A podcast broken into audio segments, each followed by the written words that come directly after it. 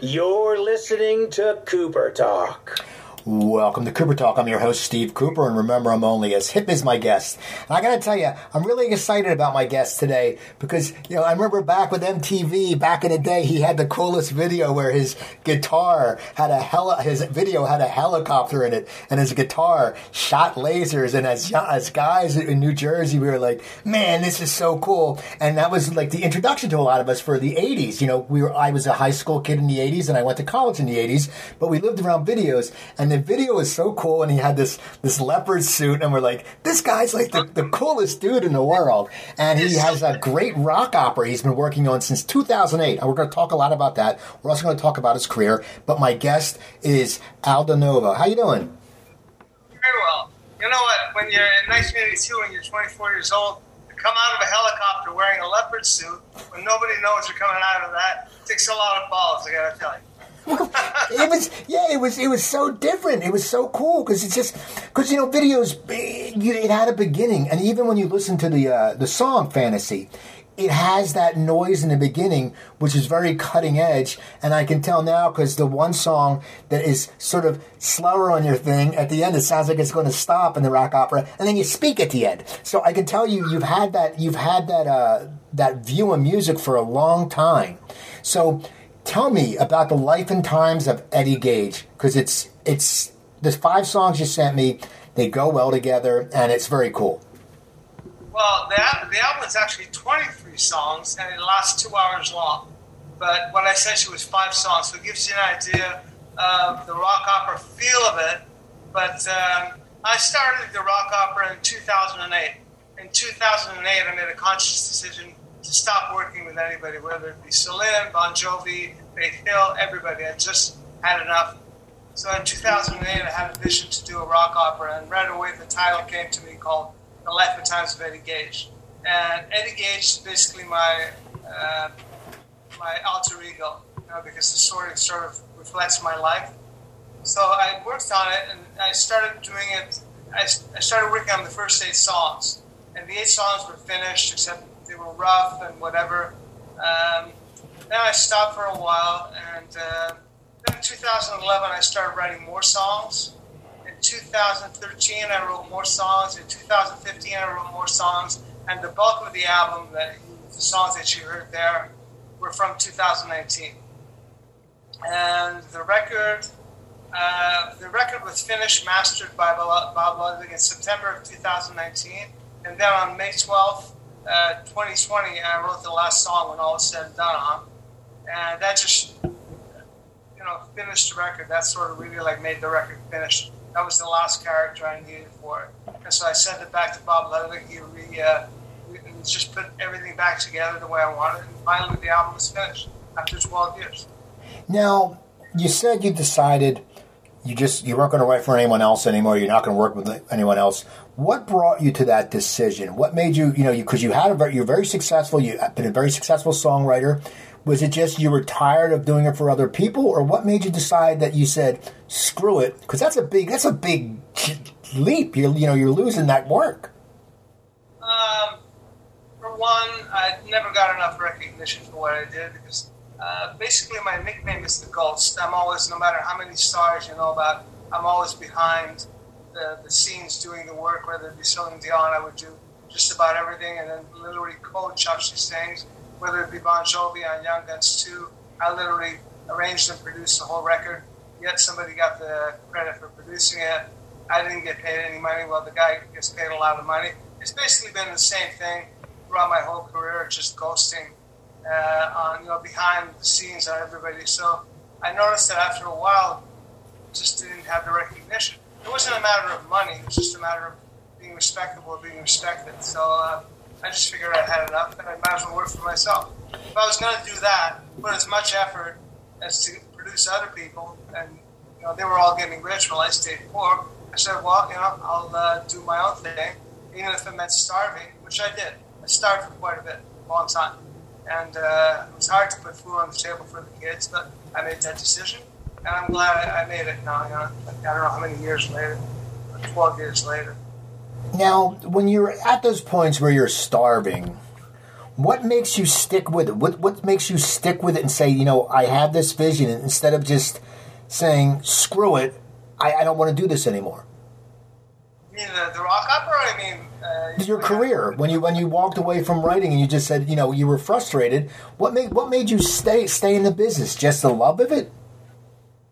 Yeah, I love music. I was born to love music. I was born to play music. I was born to entertain. I was like, that's what I'm born. Whether it's telling a joke at a table, whether it's, you know, I don't need to be in front of 20,000 people adulating me to have a good time or to think that I'm good, you know, and stuff like that. I can be at a table with somebody in an Italian restaurant, tell a joke, one of my million jokes, and have, make them laugh or just laugh and have a good time. And I'm satisfied with that as doing that. Now, why did I stick with it? Um, I don't know. Have faith. I guess it's probably that. I had faith and I had hope, and I don't know. I didn't know what else to do. Something told me that it was going to happen one of these days. That's all. Not to give up.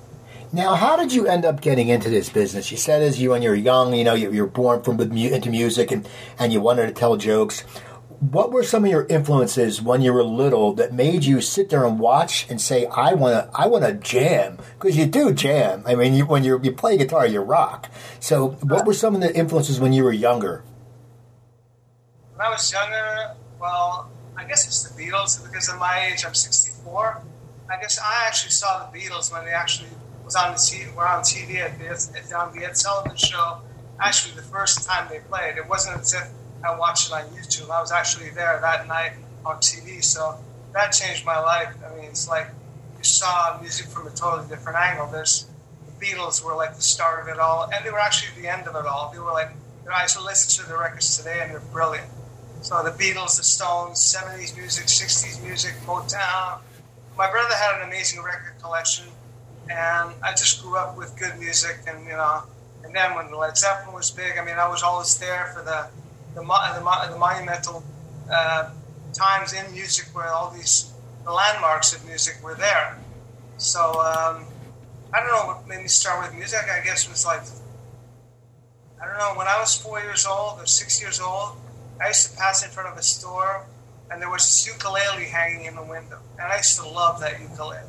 I love that ukulele, and every more and every time I would pass by that store with my mother, I would say, "Man, can you buy me that ukulele?" And she never, you know, for a while it took a long time. After a while, she finally, after ribbing and ribbing it for the longest time, she bought me the ukulele. Now there, I would sit in front of the mirror and play the rock star because the Beatles were on and stuff like that. And after about, I don't know, two weeks of having the ukulele, my brother sat on it and broke it. So it was like, I don't know, I always wanted to have something else. And then uh, I just wanted to always play music. Then my brother bought me my first guitar, and that was it. I wanted to be Hendrix, so.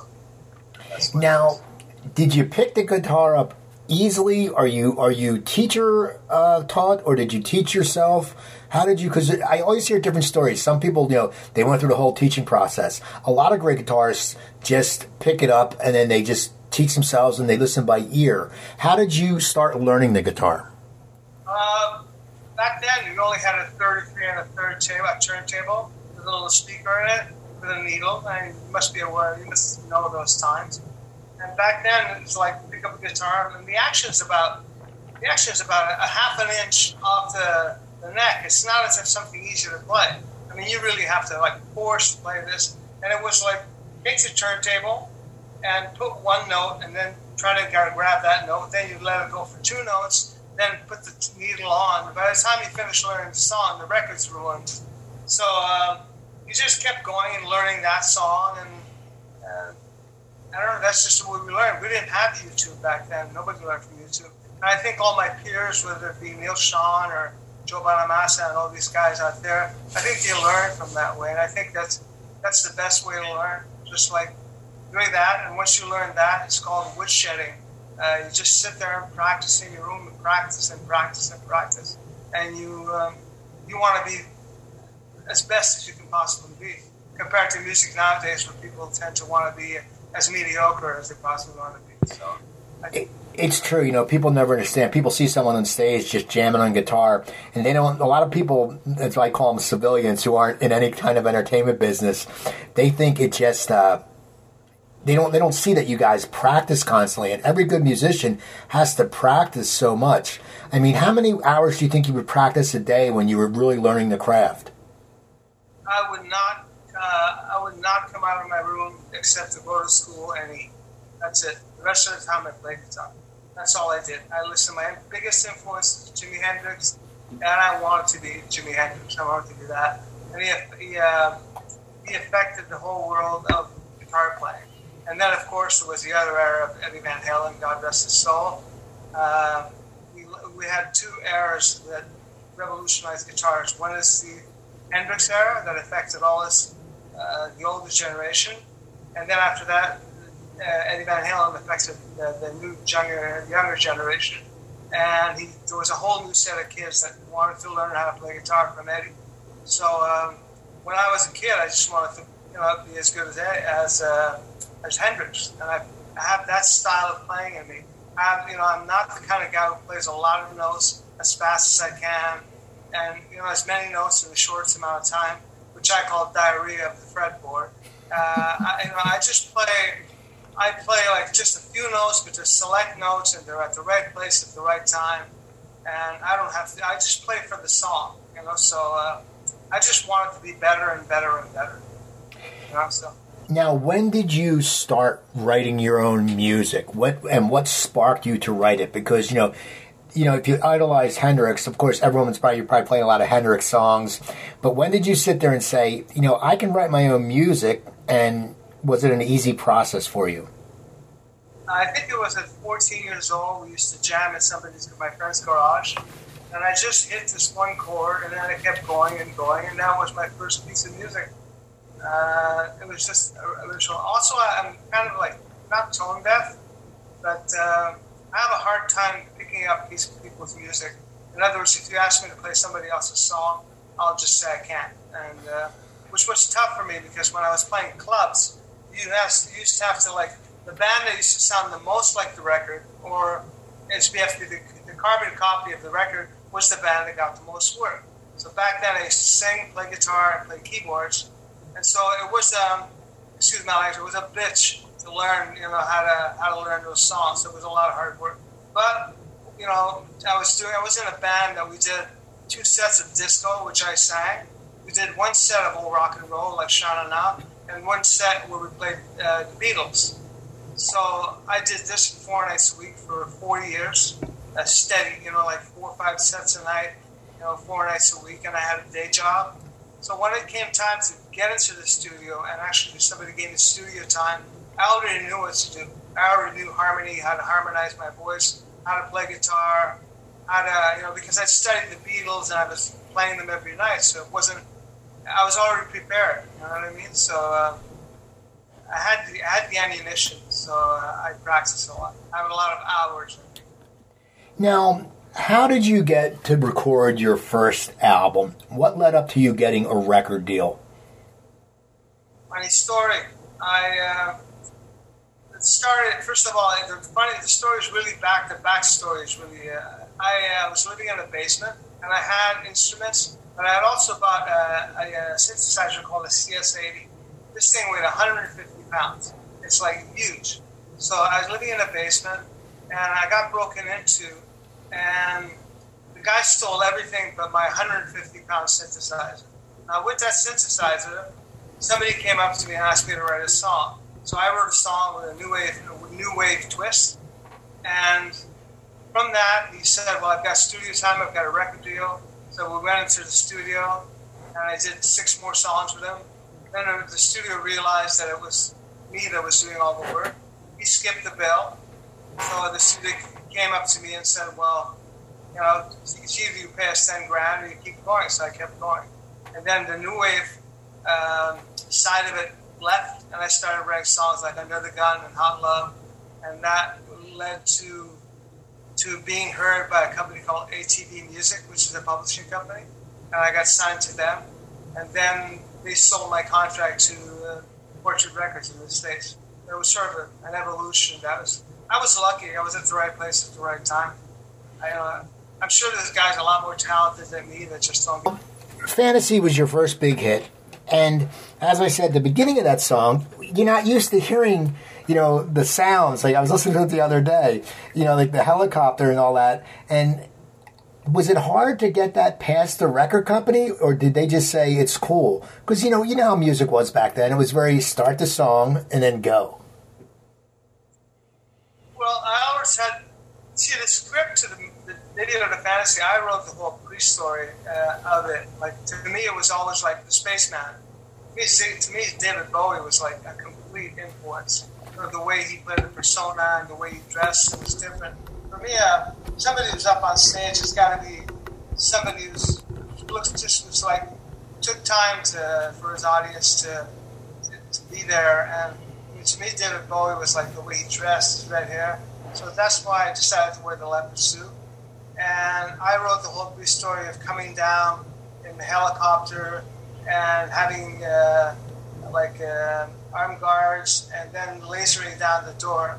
So I had done the, the, so we had done the film, and after the film, I had to do the soundtrack, which is all synthesizers. There's no real helicopters or whatever sounds. So that was all synthesizers, and, and then I tacked it on to the beginning of Fantasy. Record company it. Yeah, just uh, Now, that song was a hit. Do you remember the first time you heard that song on the radio? on the radio. Actually, I remember the first time I, I, I saw it on, on MTV because I think MTV I was just MTV had just started, and I think uh, you know "Video Killed the Radio Star" from the Buggles was the first song ever. After that, after that, I think MTV uh, and Fantasy was the third or fourth song they were playing. So uh, MTV was fairly very new. I remember my video being on MTV. That was to me was a landmark rather than hearing on the radio because when I my manager back then, Sandy Pearlman, who managed the Blue Oyster Cult, uh, didn't give me time to appreciate the fact that it was on the radio or that it was selling. Before the record came out, he had me on the road playing club or playing, opening up the Cheap Trick or my first tour was and Oates. So I was all, uh, which seemed like a, an odd pairing, but it worked. So I was already on the road and I was playing clubs before our record came out. So by the time the record did come out, I didn't have a chance to really absorb it. You know what I mean? It's just, it I was just out there working and working my record like old school. What was it like touring with Hall and Oates? Because your music's a little different than theirs. They're, uh, you're you rock, and they're more poppy. I mean, did the crowds? And were you wearing like? I mean, how were you? Were you dressing like Bowie going on stage? The crowds must have been like, "Wait a second, And heard you must have been like, "This shit's awesome." Well, they were, they, you know what? I didn't get pelted with uh, grapefruits like I did uh, in other shows, but uh, funny, I never thought it was going to work. Like, I really didn't think it was going to work. Well, we played the college circuit, so I guess uh, kids were more open to different music, so we got off really, we got on really well. Uh, they loved us, and uh, it was great. And then after that, we went to another tour with Cheap, with Cheap Trick and Sammy Hagar and Blue Oyster Cult, and toured all over Europe and everything. I didn't stop for three years touring. I took time off to stop and record Subject after that, and uh, then I just went on to uh, keep touring and doing that. And then came Twitch, the third album. Now, Fantasy, and the first record sold like about two and a half million records, one million after three months. So it was huge. So the record company coming to the second album gave me, you know, I had the first time I had complete creative control because my demos were the record. Now on the second album, since I sold so much, I decided to go in a different direction. Instead of going pop rock and just songs, I did a concept album, and everything is like synth oriented and rock music and songs about drug addiction, like "Monkey on Your Back," and while everybody was taking a left turn. So that record didn't do so well. But although now it's considered probably uh, one of my best records, um, after that, the third record was Twitch. Now, Twitch was the record company since didn't, my album didn't do as well as the first one, decided to step in and say, well, now we're going to take creative control. And that's the record I, uh, which I listen to now is not so bad. But back then it was like most of the songs were these songs that I didn't write at all that were covers. I felt like a cover band. So after that record, um, I literally just walked away from the from them. I said I'm never recording from Sony ever again. I moved back to Montreal. Waited. What what made you decide to do a concept album? Because concept albums, you you hear of them, and not a lot of people do them anymore.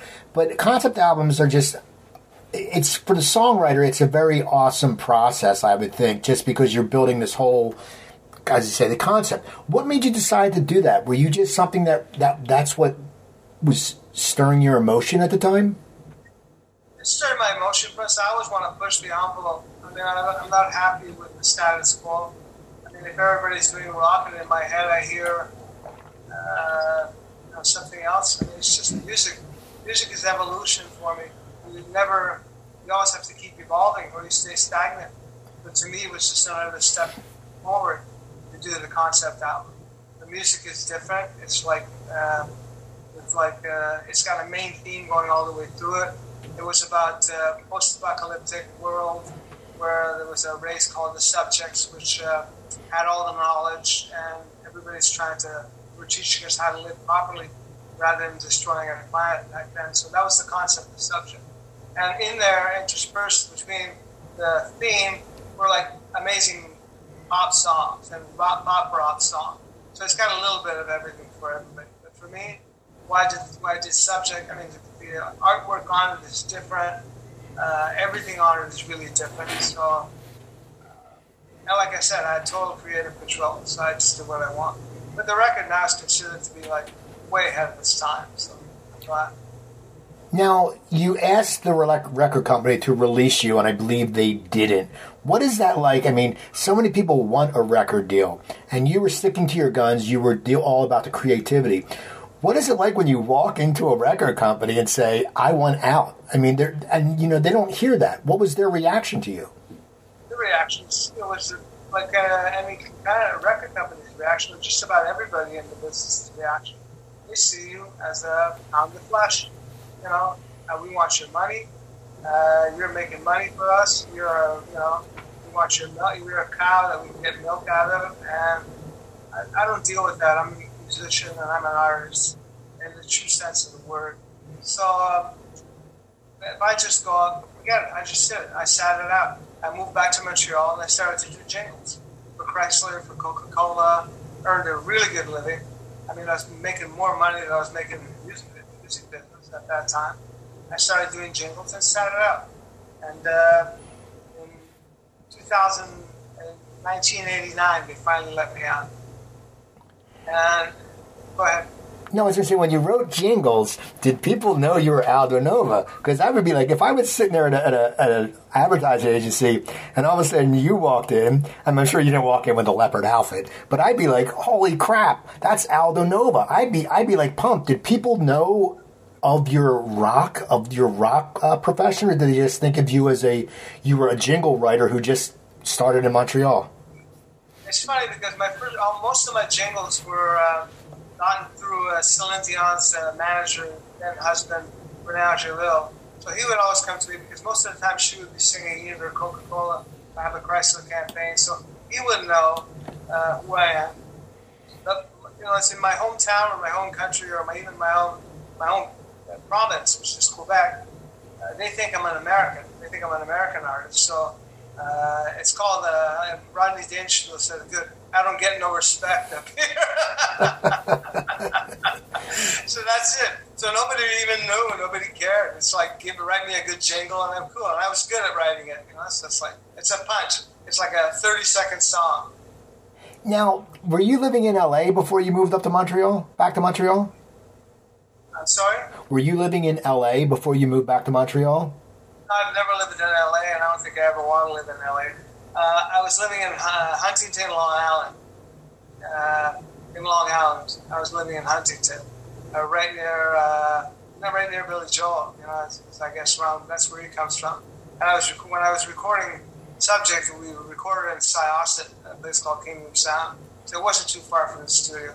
I bought a house, and and that's another funny story too. The house I, my first album I sold. This is just the reason why in 2008 I decided to put it out. It was one of the reasons. When after selling like a couple of million records, being on the road constantly, then doing uh, another album, and uh, let, us just say the first album. After coming off the road and selling almost two and a half million albums and touring everywhere, I wanted to buy this house in Long Island. The house was only two hundred thousand dollars, which even back in 1983 really wasn't that much money. So I go to my accountant and I said, I want to buy this two hundred thousand dollar house and I want to put some money down it. He tells me, Well, you don't have the money. And I'm going, Why don't we I don't have the money? Uh, I said, you know, it's like I should have money. I mean, back then I owned all the rights to the songs. I owned half the publishing. I, wrote, I owned all the words and music. The songs were 100% mine. I figured I was touring. I should must have made some money. And then I realized as the manager 35 years later, when I got the books back, that he was like funneling all the money, all my publishing money and all my uh, writers' money, my performance royalties back into touring. You know, he was he would pay the other bands for me to open up for them. Well, not Hall and Oates, but I mean all the Blue Oyster Cults and all that things like that. So, you know, you find this out 35 years later when you get the books and you see that the guy's skimming, like asking the record company for 70, 75,000 dollars here for advances against your, uh, and then hundred thousand dollars there, which is all recoupable from you. You see, when you sign, a lot of kids don't know this when you sign a record deal. When a record company signs you, uh, they sign you, and most of the time, the artist usually doesn't get that much of a percentage. After everything is said and done, let's say they put in five hundred thousand dollars into your campaign, your videos, all is said, you know, whatever. They'll put five hundred thousand dollars in there. Now they have, let's say, ninety percent of the pot, and you have ten percent of the pot. Let's just say on a good day. Well, they'll collect their five hundred thousand dollars on your ten percent not on their 90%. They don't collect on the whole. They just come and collect on your 10%, $500,000. Meanwhile, they're raking in millions and millions of dollars. So after a while, I'm just going, well, do I really need this anymore? You know, so that whole led up to 2008 when I just said it was just an accumulation of stuff. Uh, you know, the only good thing that that ever happened to me was just recently uh, when I did a record in 1994 called Nova's Dream, which is an experimental record, all in- instrumental, probably one of my best albums. And the guy that owned the record company sent me a letter saying, I'm folding the company, and I'd like, and I think that you're the music, the music should be yours. And he gave me back my masters free of charge. And I've never seen an act of kindness like that. You know, somebody who didn't see you as a cash cow.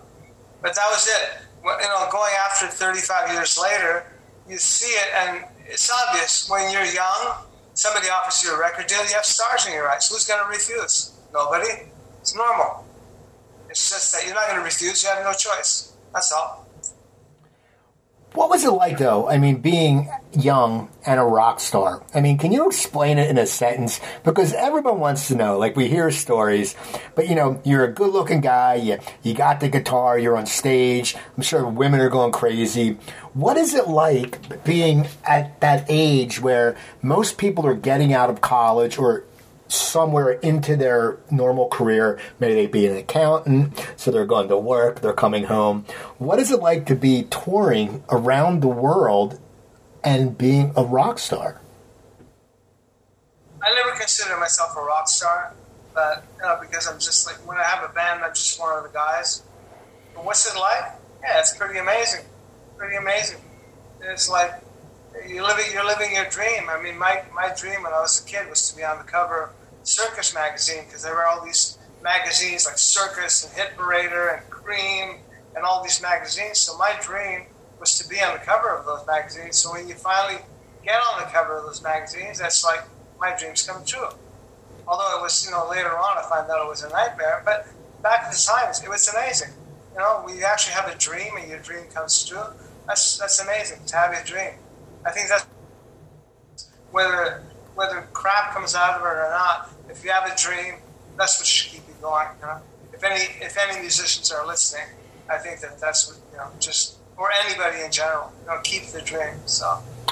Tell me more about your instrumental album. What made you go that route? And when did you start learning other instruments from I mean, you know, you started a guitar. When did you start learning other instruments? I know you played a lot of the instruments on the uh, on your rock opera. I believe you didn't play the drums and I think you had someone play the bass in some parts. But when did you start when did you start learning other instruments and what made you do an instrumental album? Because for me, instrumental albums are always cool like they, they, they they're just sometimes they're relaxing sometimes they're rocking but it's just different because i think so many people are used to hearing lyrics that they get a little scared when it's instrumental and they go wait wait where's the lyrics? But what made you do it? And and, and was it easy to write or was it a very laborious process? Well it was actually quite easy. Um, it took me three months to actually write and record and finish the whole album. It was actually that you know, when you say pushing the envelope, that was really a lot of fun. I mean, I, I like all kinds of music, whether it be classical, whether it be, uh, well, which is obvious if you heard the five songs on my rock opera. I like any kind of music. I was raised with any kind of music. Music is music. I would typify that. The instrumental record was just a really pushing that envelope. It's like, you know, that really um, uh, made my guitar playing come out. Let's see, it, it showcased my guitar playing that album rather than my other stuff. Learning other instruments, I had to learn playing in clubs. There was no keyboard player, so I had to learn keyboards. Uh, so I taught myself how to play. Uh, from the guitar, taught myself how to play keyboards. From there, uh, from reading magazines, was learning about all recording techniques. I would walk into the studio and I knew, and I would, after watching, I'm like a sponge. After watching an engineer work, after a week he's out of a job. And then I had the chance to work with Tony Bongiovi, who was a genius, taught me other kinds of tricks. So uh, learning how to play instruments and doing an instrumental record, record is. I wasn't alone on the instrumental record. I had some of the best players play with me, and it was fun. You know what I mean? People come to my house and they're going, "I'm going to Aldo's house, and I'm going to play this. I'm to play on this record," and they're like, they practice for a week before they get here because they know that they're going to have a good time. So, and not just because I'm an easygoing guy and I'm funny. It's just because they know they're going to be challenged. They're going to be pushed, and a good musician loves to be pushed. And when you, when a good musician loves to push back, and that's what I want. I want somebody who pushes back. I don't want somebody who's going to collapse. So uh, that's why you know that's why uh, you know get together with those kind of guys. Now you mentioned Tony uh, Bongiovi, who is I believe he's Bon Jovi's uncle you you you put a nice story. Tell me this story because I want to hear you tell me it on Facebook. So, holding a record, your friend went down and and uh, someone was holding a gold record. I believe it was Fantasy. You just posted it on Facebook. Yeah, that's Tony Bongiovi. So Tony Bongiovi is the guy that mixed my first album. Tony Bongiovi built the best studio in the world called Power Station, and he basically built. He designed everything, and they had a huge room with microphones in it so that you can get that huge Phil Collins type sound before Phil Collins type sound, before Phil Collins came up with it. So he would have, you know, he was a genius, this guy. Actually, like I said in my post, this guy now invented a, uh, an algorithm that makes sound. I mean, it's got incredible bass, incredible high end, comes out of walls. And the guy that was in, in the picture, uh, Tony Rawlinson, sells jets, and he sells jets for a living, not cars. He sells jets to the rich Saudi Arabian princes or kings or whatever. And so, to get a jet to to build, you have to make them as light as possible. So that's why Tony Rawlinson went to see Tony Bongiovi. Because Tony Bongiovi had invented what they call the Bongiovi sound system. Now, when Tony went to see Tony R went to see Tony B, you know, Tony uh, R, that I call him Rawlinson, uh, said he knew me, and, and Tony Bongiovi said, "Well, I did his first record, so tomorrow bring your camera, and I'm going to bring his first album." They brought him in, they got taken the camera, but like I said, Tony Bongiovi taught me a lot of a lot of stuff about how to record, like old school techniques. I mean, not you know, like back then, you know, like now what they do is to do like a snare trigger. They just you know go into Logic, go and make snare trigger or beat, and they, everything just comes in automatically. Back then, to do a snare trigger, let's say your snare sounded dull, or whatever, no change. So Tony had a, uh, developed a technique where you take the speaker, the small speaker, the Auratone, and then you put a good snare on it. You put a really good sounding snare, you mic that snare, and then you send the snare signal into that microphone into the speaker. And the speaker would trigger the snare that's well mic'd, and that's how you get a good sound. That's a really old, old school recording. So he was, he was, uh, God, he taught me a lot of stuff. Now, in that story also, uh, after that, when I walked, was mixing fantasy and all that whole first record, when I used to walk out of the studio, Jon Bon Jovi would be out there. Uh, you know, I don't know if he was a janitor or whatever, but he was always by the coffee machine.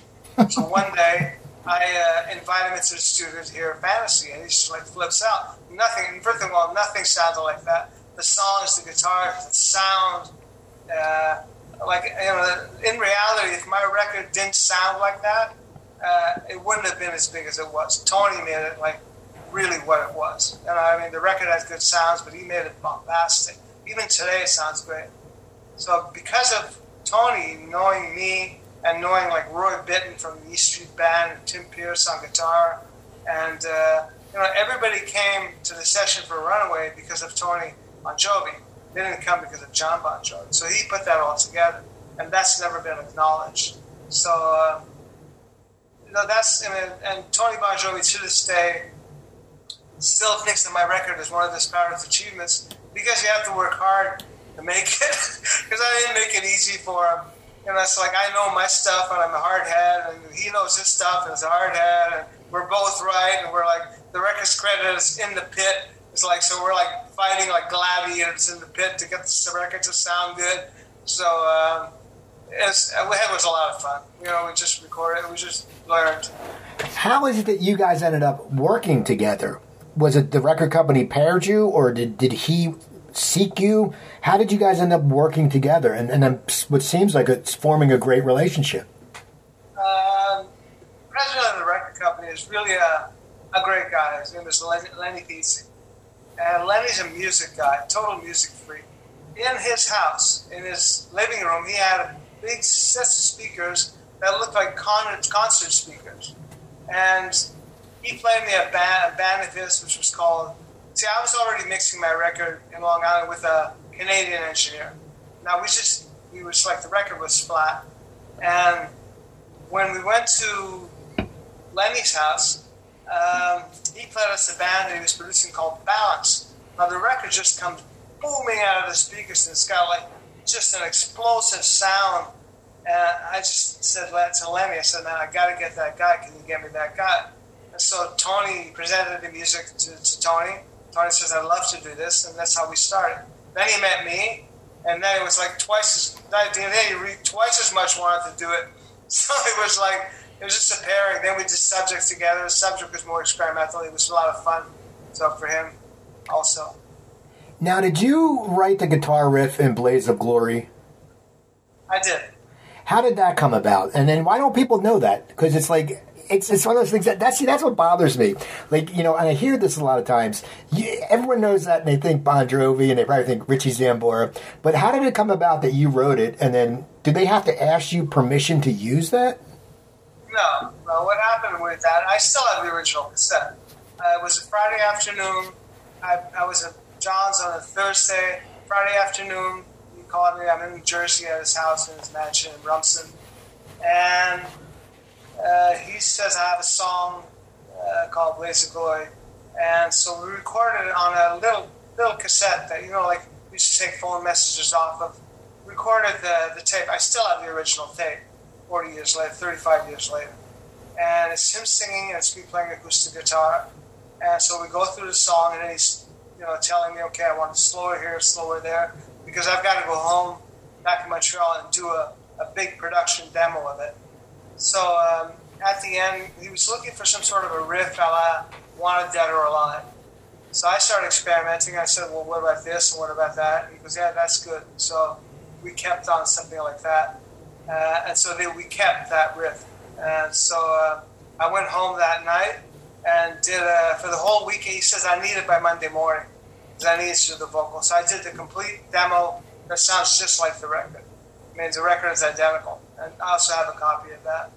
But um, I have the you can hear me, you know, doing the actual riff on this cassette of mine, and then going, yeah, that's good, that's good, that's good. So, I mean, you know, there's no doubting it that if I put that cassette out, that you know that I did it. But again, you know, it was like a thank you on the record. You see, if you do on one of my records, I'll if you play bass, or if let's say on such song, I say a little prayer that I have bass player name is Sylvain Bodzik, or the guitar player's name is Dan Warner, or the background singer's name like that. Every song you get listed. You are who you are and who played for it, and they get credit. Uh, with a Bon Jovi record, you get a thank you at the end. Uh, no arranged by, uh, guitars by, you know, there's nothing, there's no spe- specifics. Even on the first album, there's no saying, I sang background vocals or the keyboards or on most of that record or played you know, guitar and run away. It was just like Al Di Nuovo appears courtesy of Portrait Records. Uh, it wasn't like, you know, I was, uh, I don't know, it's just a different type of, I don't know why, and I really don't care why it doesn't, it's just, just like, I don't care what, what happens, happens. It wasn't, there's nothing to me, nothing bothers me. It's just that, um, it's just a different set of work ethics, I guess. I don't know. I'm just different. I like to give credit where credit is due. That's all. That's No good. I slight, think no that's, slight against no slight against Jon. It's just a different way of thinking. That's all. yeah, I mean that's good. Now, now also, you know, you wrote a lot with stuff for Celine Dion.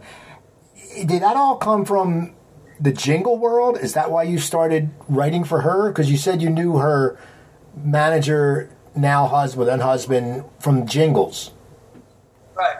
Well, I got introduced to her by the another A and R Columbia in uh, in Montreal, who was my friend, and he said I have a young artist who's francophone, which in other words French speaking, and I want you to write and produce, let's say three, which back then was three songs. And so she was, I don't know if she was 14 or 15, but I written one song already that she that he liked the manager, and then I wrote two more and, and produced both songs. And then there was two other producers, but that's how I started my relationship with her. So it was always through the record company guy. Then I got to be good friends with her, her, uh, her manager, and so it was always through either of them that I got my songs on the album. Know, so What is it like writing for someone like that? Because it's like you know, as I said, you you know, you you have a rock and roll background. You had the instrumental album. Now, of course, you have the opera. So your your mind is outside the box, and you seem to be very original. Was it hard for you to write something that they were probably looking for something more poppy? No, you know, pop music, you know, rock music, jazz, it's all the same to me. I mean, I'm a writer. Uh, let's say when, if I wrote her hit, one of her hit when she was like coming out of, from her comeback, I wrote a new day has come, which was uh, number one in 26 countries for six months. Now, back then, she was expecting a child or wanted to have a child, was expecting. So um, my friend Stéphan Moccio, where I wrote it with, which also happens to be uh, one great writer now, but back then he was starting, and so we got together in the basement, and so uh, he started cycling these four chords: C mi- C minor, A flat, E flat, B, and he just kept cycling these chords, and I started humming this melody. Uh, and then we just got, you know, we sing the part, but the words came to me, but they were influenced by the fact that she was going to have a baby. And I wrote specifically for her that song. So it wasn't, uh, I mean, I would write specifically for the artist, whether it be Clay Aiken or whether it be Faith Hill or whether it be uh, writing with Bon Jovi, you know, when we wrote Mr. Big Time. It was, uh, which is actually a co-write. So, uh, um, it's it's just minding yourself to be that. You know, it's like I can write in the uh, I can write in the third person. Of, let's say I'm writing a bio or something, or I can write as being the third person. Whether I, I think like a I don't want to say it, but sometimes I have to put myself in the place of a female singer, I'll think like a female singer. I'll think like uh, you know. Uh, I'll put myself in their shoes and sing their song for them. and then it comes out like like water. So uh, it's not hard. So you, you left the business for a while. You said you know you were doing jingles and you left it. Tell me about the album 2.0 you came out with in 2018 because that had some of your earlier music on too. What made you decide to come out with that and do a mixture of songs? 2.0 was sort of like I always knew it was um, the, the kicking. It was the start. That was just the start of me finishing my rock opera. It was like a step, another a stepping stone towards it. And I had not picked up a guitar or not anything for years. Uh, I broke a finger on my left hand, my ring finger on my left hand, so I had to relearn how to play guitar. So now I play guitar with only two fingers on my left hand, or maybe three occasionally. But um, so I hadn't picked up a guitar, and then I sort of had this flash of going, well, I should redo the songs of my first record. And sort of, I call them 2.0 versions, and just be creative from a different type of, be creative from a different stand, uh, standpoint. In other words, not have to create a song, but to take an old song and just see what I can do with it. And so um, I started to get excited about playing music again. I got excited, excited about playing, you know, about mixing, and over the years my craft got better. So uh, 2.0, uh, I got my door slammed in the face so much on that record. Nobody wanted it, nobody took it, and then. Uh, uh, distributor in New York called Missy Calazzo. I sent her this tape at 10 o'clock in the morning. She, she said, I'll have a contract for you by 5, and she did and then we, uh, I mean, uh, the record was already done, and so um, I, I, knew it was a stepping stone to me, um, to me doing the, the Life and Times of Eddie Gage. Uh, it just got me excited about doing music, and that got me excited about actually coming out of my shell, coming out of my cave after like almost 30 years. So that's how it started. Now, how did you come up with the name Eddie Gay Cage? I mean, it's like you know, it's like anything when when you want to write a character. You know, I've written stuff before. You think, okay, you want to find a character, and, and your character is an original name, and you know, you sit there and you'll think of something, and, and, you go, oh, wait a second, this is too out there. Like you'll see someone go, oh, Biff McDougal, or something like totally weird. How did you come up with the name, and how did you how did you start shaping the vision? I mean, did you see the character first? I mean, you said it's you know relates to you, but did you see the character character first and then bring the name on. But how did you come up with that name and just start come up with that persona?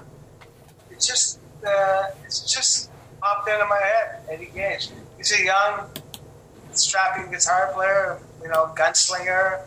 And I don't know, it just came up for me. Eddie Gage. It's sort of like a cool name. Uh, and then I called it the Life and Times. And uh, I don't know, it's just like I sort of put myself in the shoes of Eddie Gage. It's like, it's not. A, it's a pretty cool name for a, for, a, for like a rock star, I guess. I don't know. Just that for me, that was always called from day one. It was I was going to call my album the, the, my rock opera, "The Life and Times of Eddie Gage," and then I already had eight songs. So um, I started. I played. By, I wrote my first song. I remember I was in my bedroom uh, with an acoustic guitar, and the song was called "Go On," and it was on February eighth, two thousand and eight on 2000, the February 9th, 2008, I wrote God Knows Her Name. On 2000, February 10th, I wrote another song called Hell and Back. All these songs still appear on my album, on my 2000, on my 2020 album, uh, the, the, Rock Opera. So it was like a very creative uh, time. Now, when you write a rock opera, do you formulate the story first and then write the songs to get to the point? or I would think that would be hard for inspiration. Do you sit there because you know you have different characters, which I, I want to ask you if they're based on real people. But uh, when you do you just start writing the songs and you build the story, or how do you find the arc for the story that makes it an opera? I had the basic vision of it, and uh, I, I didn't even. I knew there was places where I knew the way the story went as I was writing the song. The lyrics, if you hear the whole thing uh, like 23 songs, you'll go, oh yeah, this one goes, this makes sense. Plus, I already wrote like an act one, act two. Uh, they're already, I already have a, uh, a serious uh, uh, producer uh, looking into financing and making this a major, major show, like a major on-stage production. So to me, which is always my dream, is to make this like big show, like a Cirque du Soleil, or something like that. So it was always axed towards that showcase. The characters, the songs always had the, the meanings of whatever, but even up to the last day, even let's say up to uh, two weeks ago, when I heard the last song when I wrote when all was said and done, I invented a new character that wasn't there before. That was sort of lacking. That you know, putting that whole thing together of making it work. There was something that was just missing. So I wrote when all said and done. It was like, well, I don't know how to put this together. Then I invented the character of the judge, and then it became that when all is said and done, was like, okay, it's the attorney, Mark Angel, it's Eddie Gage in the in the witness chair, and it's the judge. You know, all of a sudden, it makes sense. The three characters there, and there's an interaction between the characters. If I hadn't had the judge, when I put the judge in the whole thing, everything just went bam. That's it. I finished. But even though the record was done, finished, and recorded, up till the last time that I had the idea, I wasn't. It wasn't concrete yet. You know what I mean? It was. I had most of the guys, but that when I invented that one guy, that made it solid. You know what I mean? So. Now, is Eddie Chris, uh, Andy Christos based on anybody or loosely based on someone you ran to? Because I just in the bio it says a corrupt record executive, and I go, well, that could be a ton of them. But is that is that from part of your life, or is that something that you came up with to add to the story? No, that's everything. Eddie Gage is basically my alter ego, and it's like it's all stuff that I've lived in my life. Um, the record is also light and dark. It's all about demons and devils and uh, good people and angels, but they're all hidden. Uh, the names. If you start analyzing the names, then it's pretty easy to see that the characters characters are. To me, a record company executive now is like a demon. You know what I mean? All they want to do is like they're vampires. They're just you see you as a, a piece of meat. They want to make money for you from you, and you know that's why now, you know, at 64, I own everything. I own my lyrics. I own my, I own the music. I own the publishing. I own the record company. I own the masters. I own everything. Nobody, like I say in my bio, I'm a slave to no one anymore. I've been there too often. So going back over my experience, whether nowadays record companies are even worse now because back then at least you know, they used to only collect on you know the sales of the record. Now they collect off 360 deals, which is mean they collect off your writers' royalties, your T-shirt sales, your merchandise, your show. So this is just getting worse and worse and worse. So for me, a record company executive is a demon. You know that's what it is. Andy Christos. Let's take it for that. Okay, Andy Christos. Now getting back to the Demon series, Andy is anti. Christos is is Christ in Greek.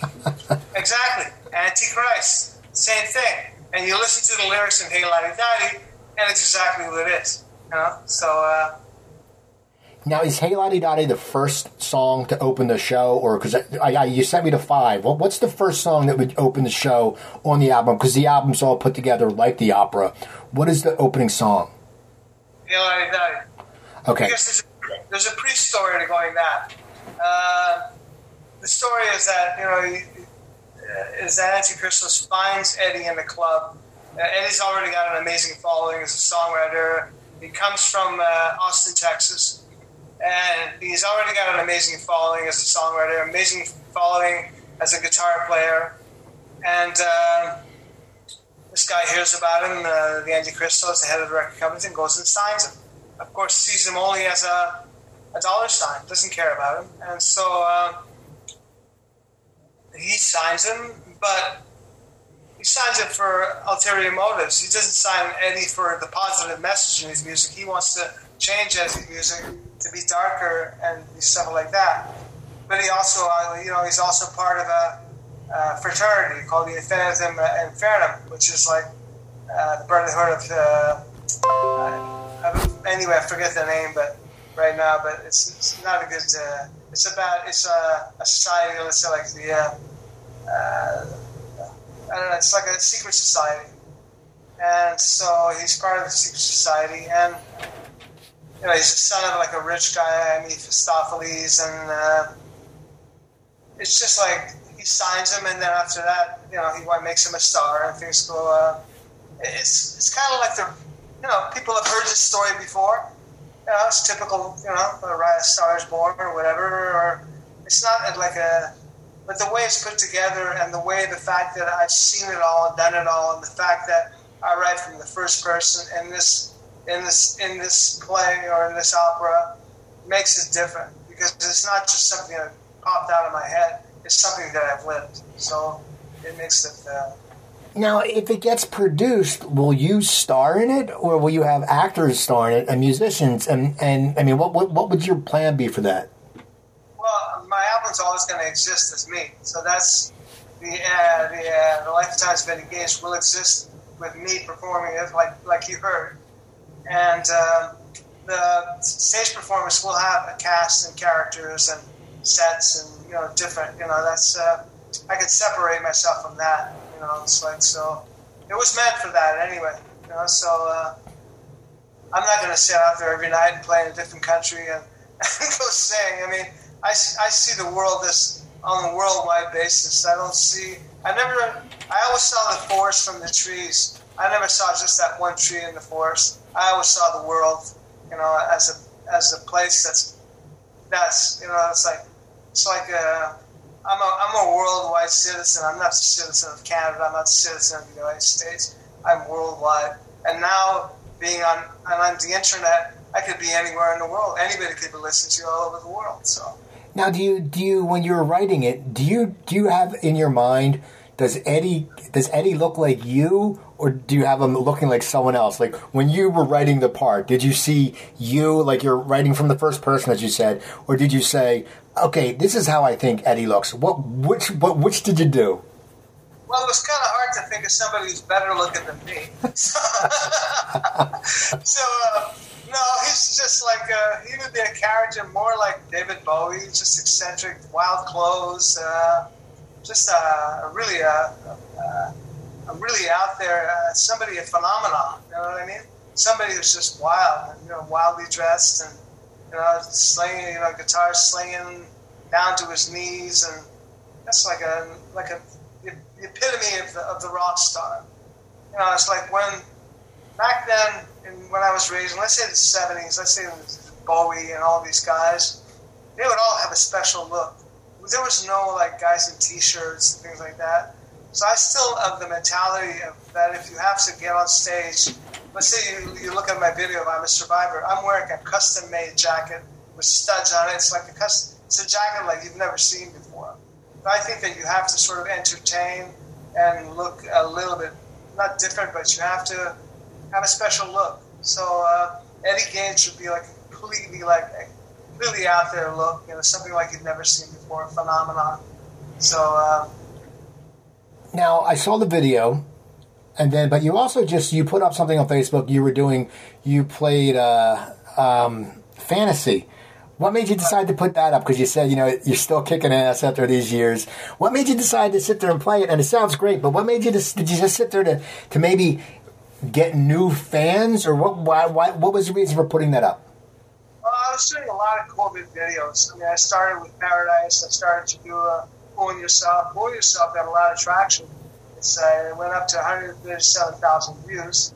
All the all the all the other ones started to to do it. So my home videos sort of like went, and the comments were like, "Oh my God, he's still alive! I thought he was dead." You know what I mean? So this is this is a true true story. I mean, people are going, "Oh my God, he's alive! I thought he was dead. Where's he been?" So the COVID videos sort of were like to help people, you know, that were sitting at home under lockdown to give them some sort of entertainment for for no price whatsoever. Didn't cost me any that much money to make. It was a camera in the basement of my studio. Uh, you know, I, I played the backing tracks, I played all the instruments, so I didn't really have to pay that many musicians.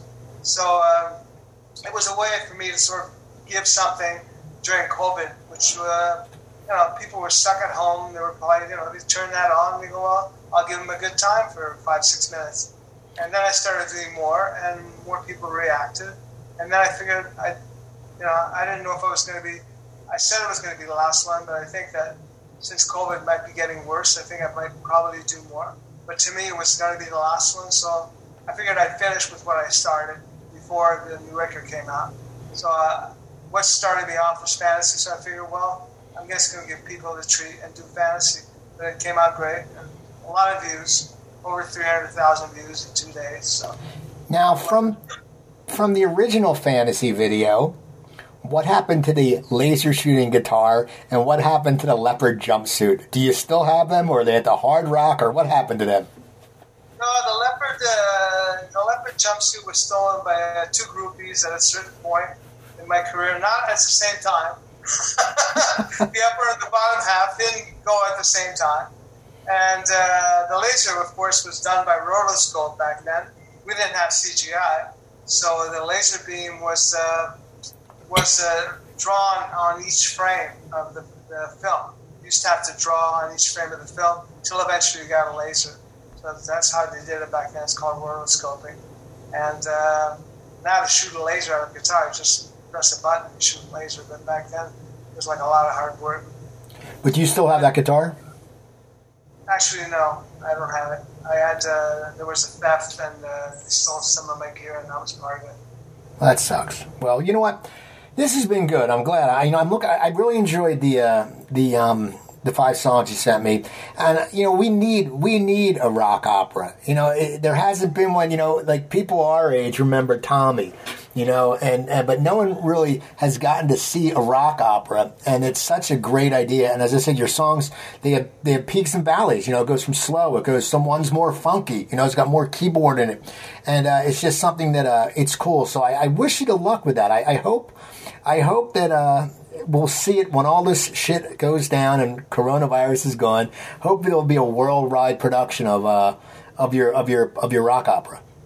Yeah, the production will be one thing, and then I'll be on the road doing something else. I'll be on the road playing, and, you know, just playing and singing and having a good time. Got a great band already ready to go, so you know, it's just I don't know. You know Aldo Nova's back, 64 years old, kicking ass. That's right. Aldo's back, kicking ass. That's the name of your album. Next album, solo. Aldo, Aldo's back, kicking ass. Um, I want to thank you. Now you're on Facebook. Uh, I know that it's Aldo Nova. Do you do any other social media? Uh, I haven't really gotten to it uh, that much. Instagram, I haven't gotten the angle of it. Twitter, I haven't gotten the angle of it because I do, I do all everybody. I, you know, I've even started doing my own PR work because I wasn't satisfied with what I'd hired. So I think it's easier for me, and I think people like you to contact me and me answering you back personally gives it a different edge. It just it makes it more personal. You know, we booked our interview. You were talking to me directly. I answered you back, and I think it gives it a different, different. Uh, it's just a different perspective for let's say somebody like you, and I answer you back. It's, it's me. You know, it's not like some PR company booking something. So I do all my own PR work. I do my own press releases. And I'm just I'm new at it, so uh, I'm doing pretty well for a novice. Well, I, I, I got to tell you, I, I, I laughed uh, when you emailed me back. You, you used the word quack, and I love that word. And no one ever uses quack. And I was like, oh my God. I said, I'm going to get along with this guy because he used the word quack.